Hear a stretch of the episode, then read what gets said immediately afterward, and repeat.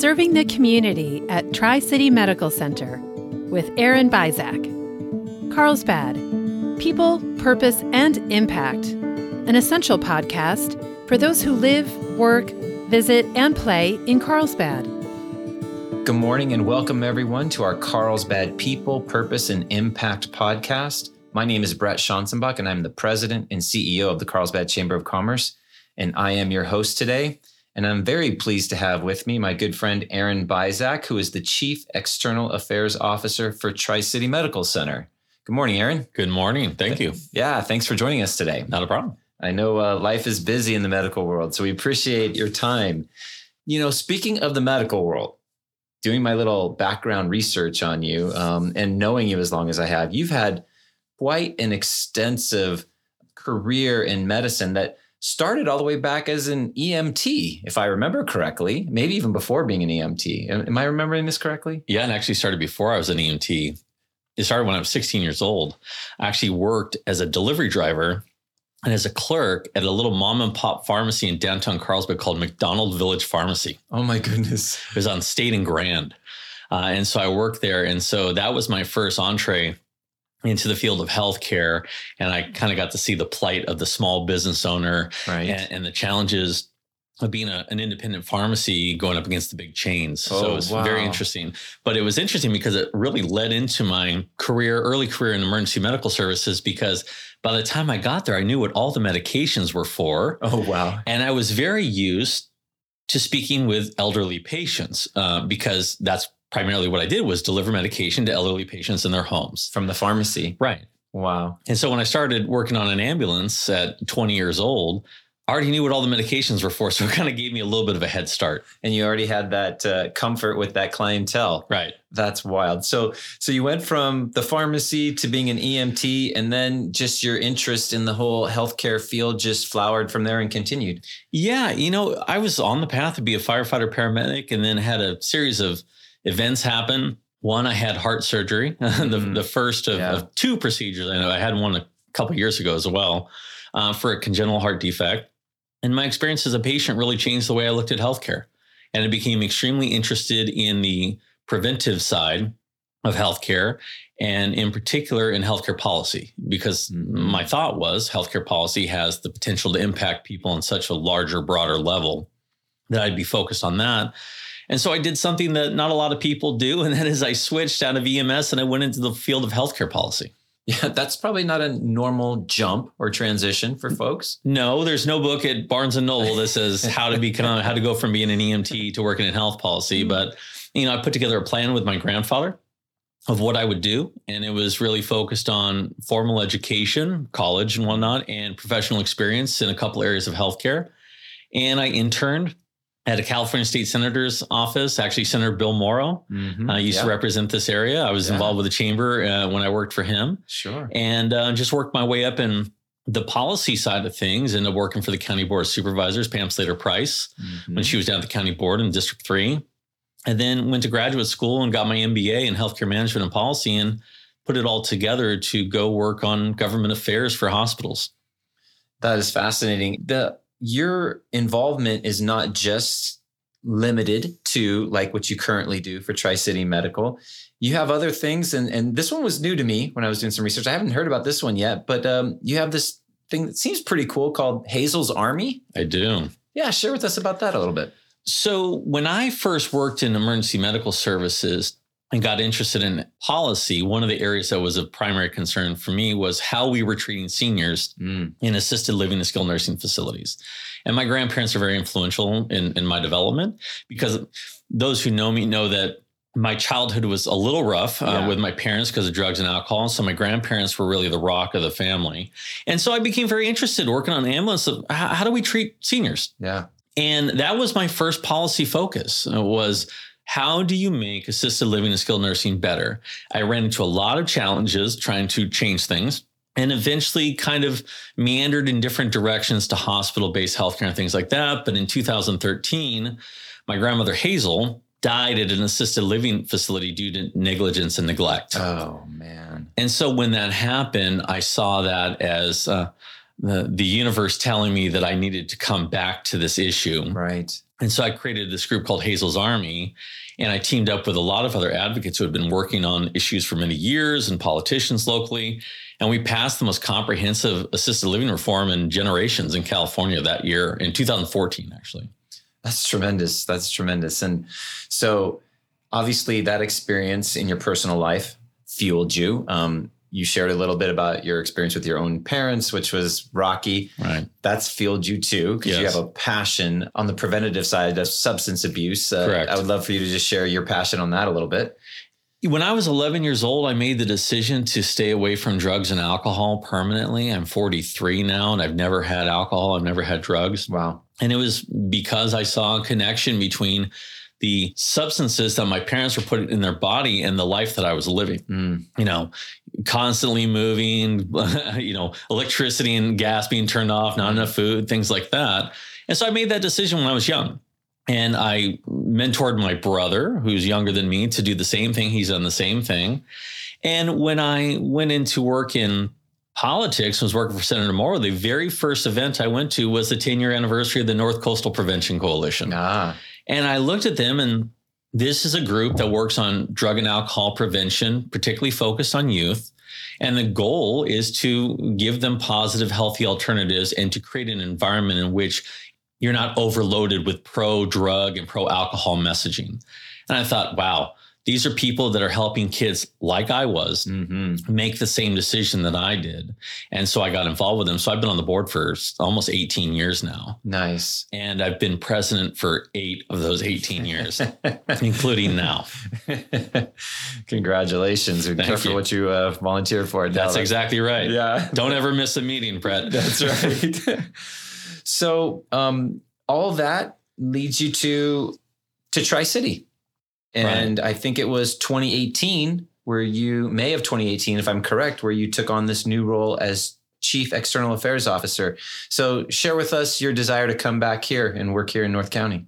After leaving the political realm, I'd worked for UC San Diego Health for many years as their head of government and community affairs.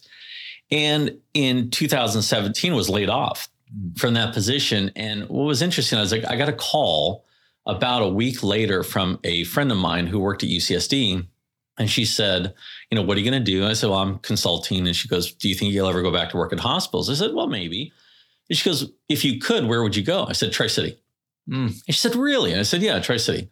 It's the hospital I was born at. Yeah. I delivered patients to the emergency department every day for many years. Mm. I knew the place like the back of my hand. Uh, and it's where I live. I live in Vista. I grew up Yeah. in Carlsbad, Oceanside, and now I live in Vista.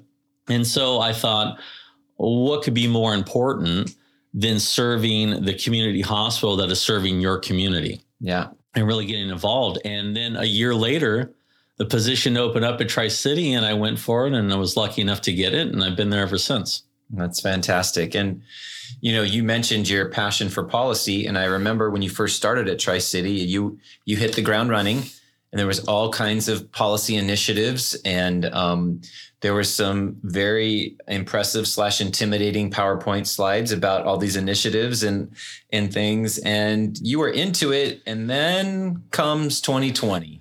Uh, you Right. were, you also were dealing well by the time covid hit you were dealing with some successes in the behavior health arena but before that there was a lot of uh, turmoil let's just call it that That is that is correct. a Yes. lot of turmoil in the behavior health arena and i think we should cycle back with the good news Right. before we finish today but but you were dealing with all of that and going full bore and then something that i don't think anybody could have prepared for was uh, covid hit so talk to us about the experience of uh, what you were doing in 2020 a lot of work. We were Yeah. doing a lot of work.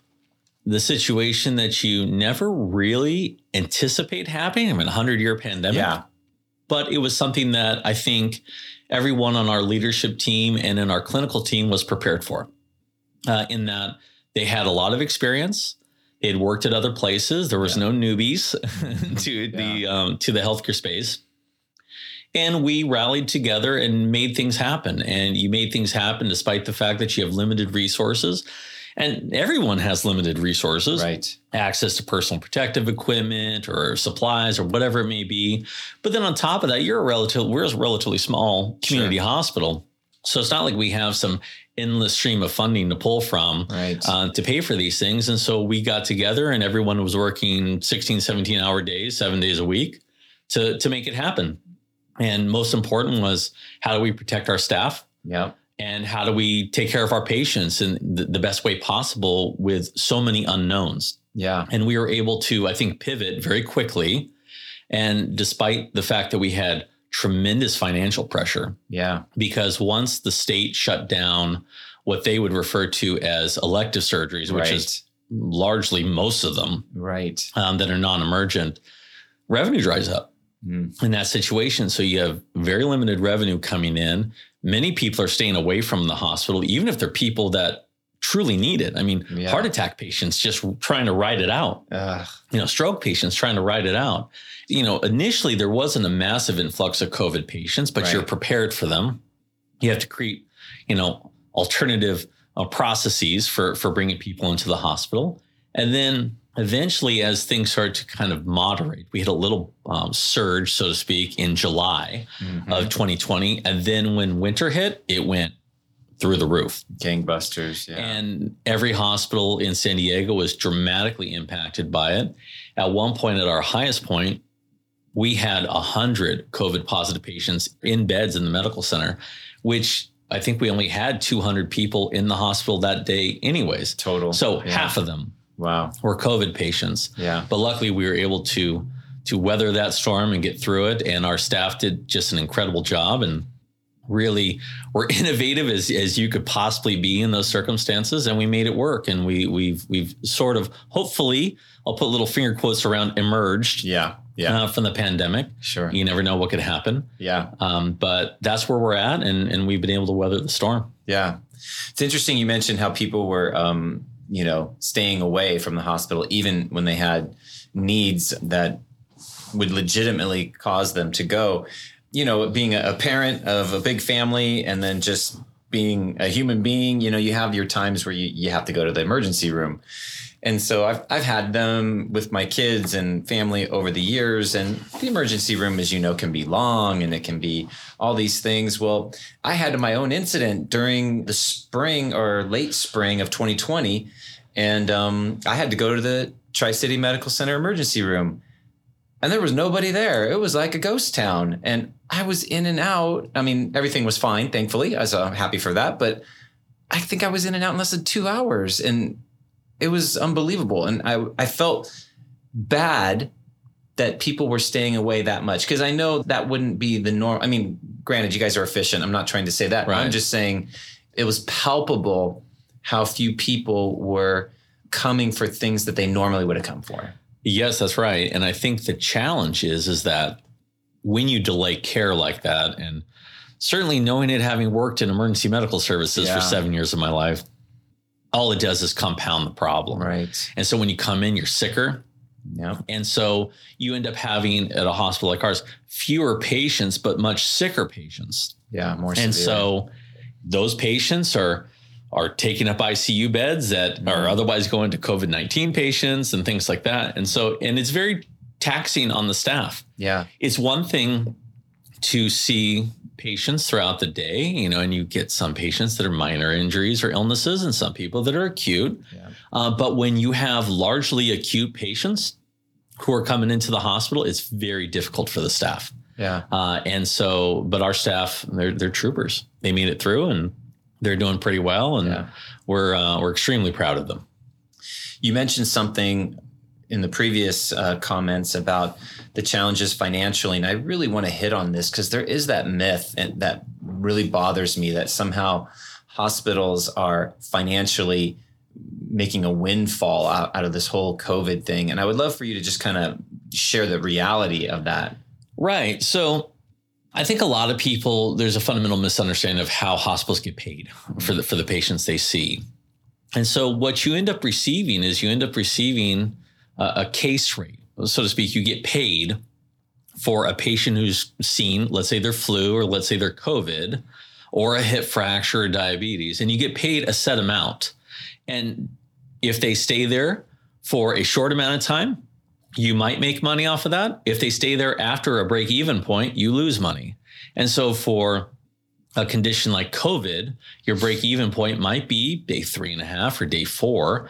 And our average length of stay for COVID patients was 12 to 15 days. Wow. And so every day after day three or four, that's all Cost. cost, all expense, and no additional reimbursement. And so that creates a, a financial strain on the organization. But then you add into the mix that you don't have revenue generating procedures like knee surgeries or hmm even the heart procedure that I had a year and a half. I had the heart procedure, I think, two and a half months before COVID happened. Right. I wouldn't have been able to have it because it would be considered elective, even though it was extremely dangerous. Did it feel elective? It did not feel elective to me. No, it was a rough go of it. Uh, you know, that's my congenital heart defect uh, rearing its ugly head. It was interesting that it it happened 10 days after the 20th anniversary of my first Oh, procedure. And my old medic partner, who's still my friend, came to the hospital that day and he says, You know what happened? Your 20 year warranty ran out. So this is this is how it works. Your warranty runs out, you're gonna have it. It's like what happens with your car when your warranty runs out. Immediately it will break down. Exactly. So and then if you bought the extended warranty, it's the day after that. it's the day after that. Yeah, Always. That's great. it's yeah.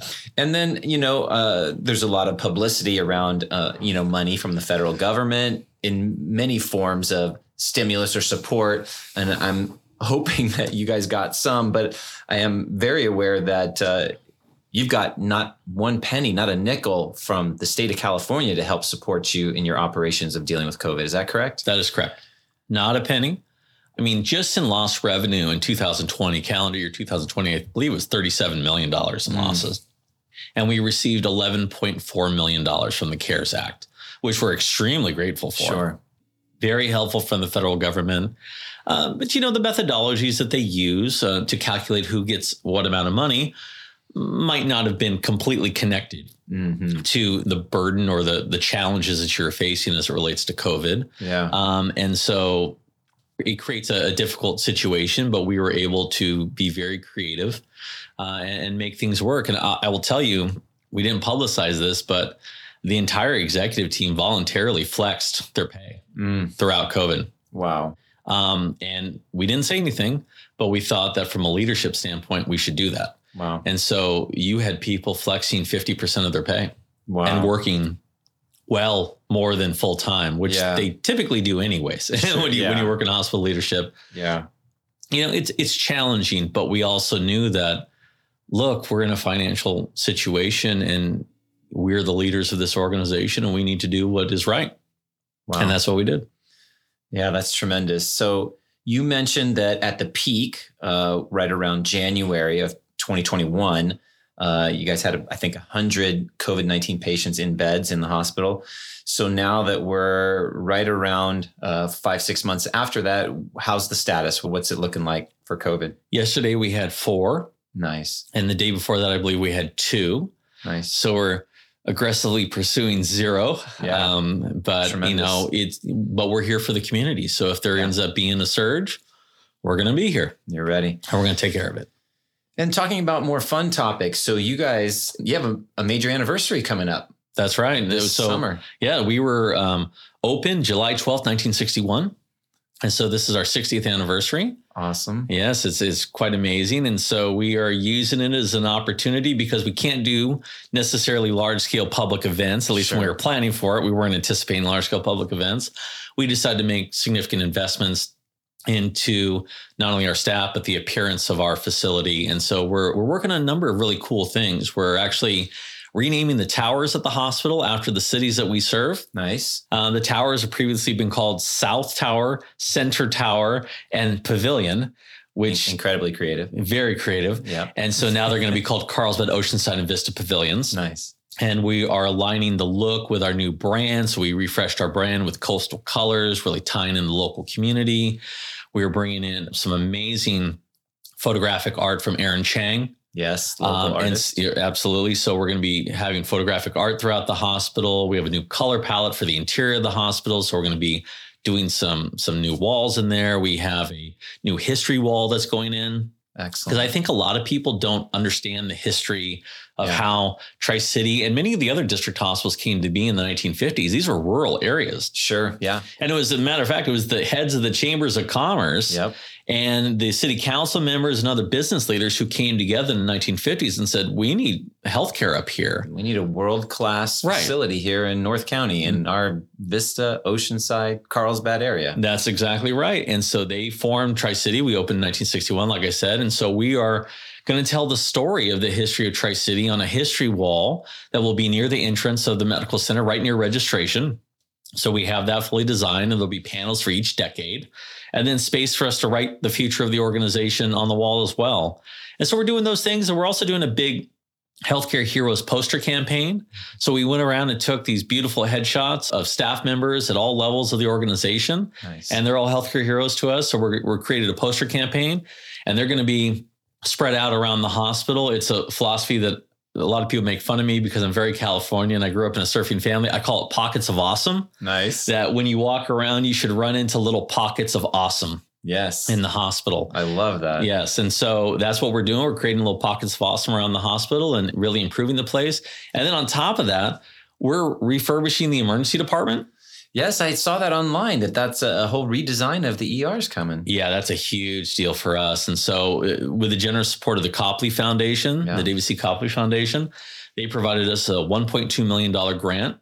And it's a matching grant. And so, uh, for every dollar we raise, we get $2 from them up to 1.2 million towards this project. And that will completely redesign and refurbish um, the the larger front portion of our ER, which would be the waiting room, the triage area, the team triage treatment Nice. area, and Station A, which is one of the three stations at the hospital. But we're going beyond that. We're also doing new flooring throughout the emergency department Nice. because it's a high wear and tear area. Yeah, we want to sure. make sure that it looks, you know, it looks nice. Plus, you add in the art from Aaron Chang, and it's going to be a completely different look at the hospital. So we're currently fundraising for that. We have a number of events coming up. We actually have a home run derby Oh, fundraiser that not many people do. So heard about that. yeah, so we're, we're just about to come out with that, and that'll be in August in Carlsbad at Poinsettia Park. Oh, fun. And so we're doing that, and it'll be all ages, all skill levels, and male, female, you name it. And then we're also bringing back the Diamond Ball Oh, great. In the fall. in the fall. And so in October, October 23rd, we're going to be at the Omni La Costa Resort. It'll be an outdoor Wonderful. concert with Seal.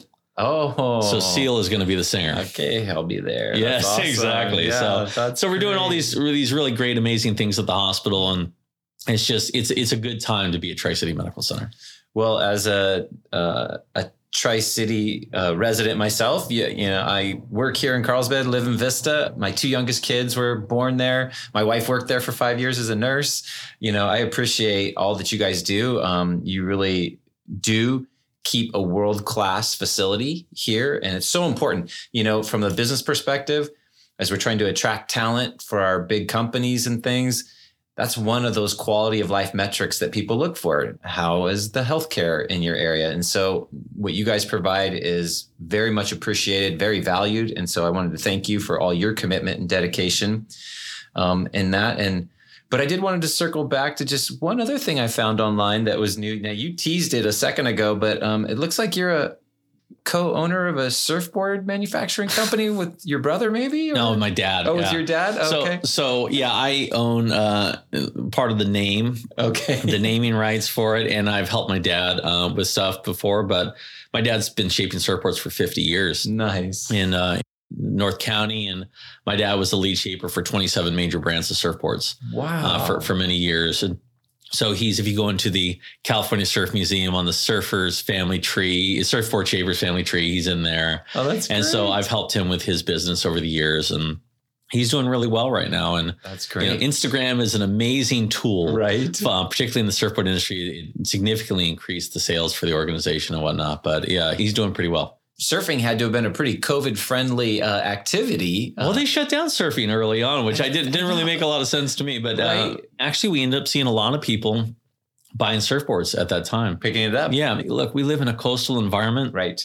It goes back to the the you know the identity of our hospital really needs to be tied to the coast. That's why you know the the new colors, the all the naming, the things like that.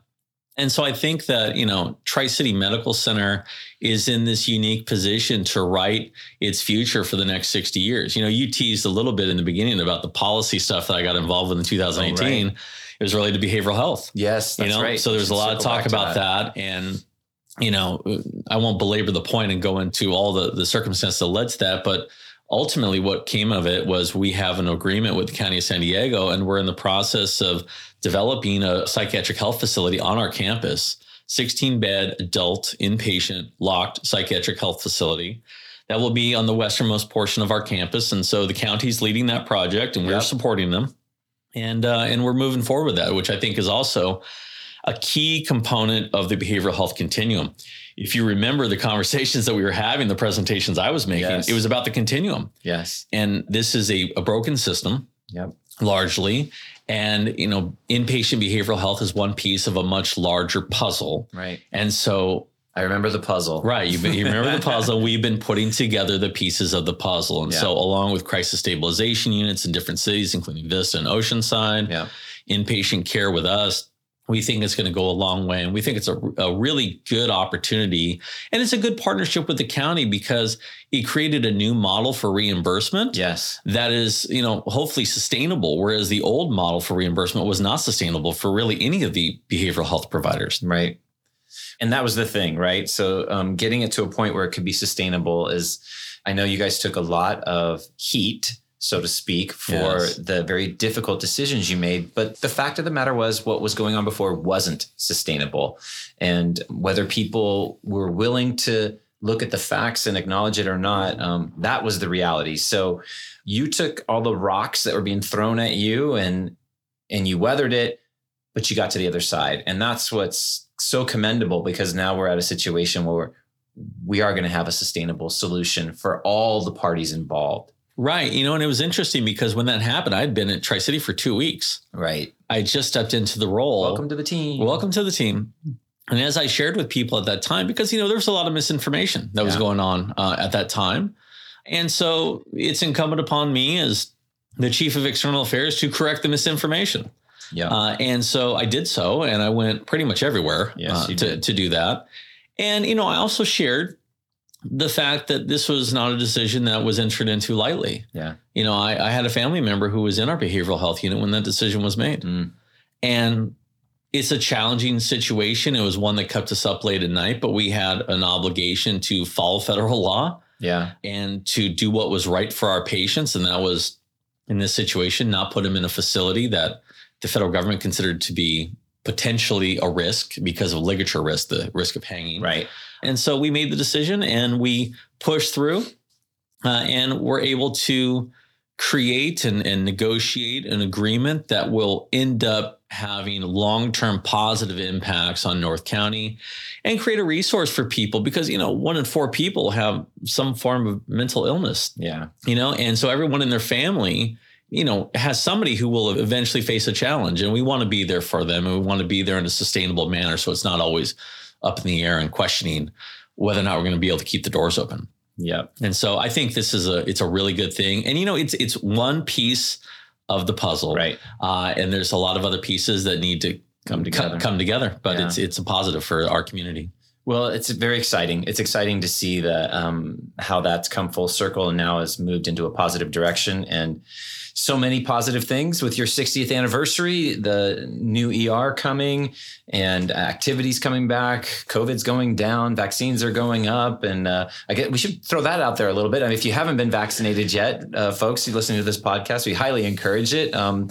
Aaron can talk about it from the medical side, but from the business side, you know our businesses want to suppress any future surge probably almost as badly as our hospital does maybe not quite to the same but uh, at the chamber we see that as a path for you know getting people back to full employment and getting the economy moving which helps everybody from both an economic but a mental health standpoint too so uh, please get vaccinated if you haven't yet Absolutely, and you know it's it's a good point because we actually have a vaccination center at the hospital. Right. It's very highly rated, five star reviews, Google and Yelp. We've um, provided over thirty thousand doses nice at our hospital based vaccination clinic. We also had a vaccination response team that was at Cal State San Marcos at Yep. their super center, and we had seven people every day out there for months. wow And then we also recently launched in April a project or a vaccination program for homebound seniors. oh nice And you know, it's really interesting. I went out a number of the times with the team to do those vaccinations, and you realize how many business people and people who would otherwise be going to work were not able to leave Yeah. They're home because they have a senior member of their family that they're caring for. They couldn't get them out of the house because maybe they're bedbound or whatnot. And so that program, which is actually a partnership with the County of San Diego and 211 San Diego to do that. So if you have a homebound senior in your family that needs to be vaccinated, call 211 and register for it. Yep. And there's a number of providers. We're the one for Coastal North County who are doing that. It's a great opportunity. And to your point, every one of these things is a step towards returning to normal. Yep. We're all excited to get back to normal. Let's call it uh, 2019 normal, maybe. Yes. Uh, I think one of the phrases I got most sick of in 2020 was the new normal, and I'm not interested in it anymore. Um, I'm going to go to the 2019 normal. I agree with that. well, thank you so much for your time today. Uh, it was a pleasure. Um, really excited about everything Tri City does and represents in the community. Appreciate you and uh, your role. So, thank you for being here. I appreciate it. Thank you very much, Brett. All right.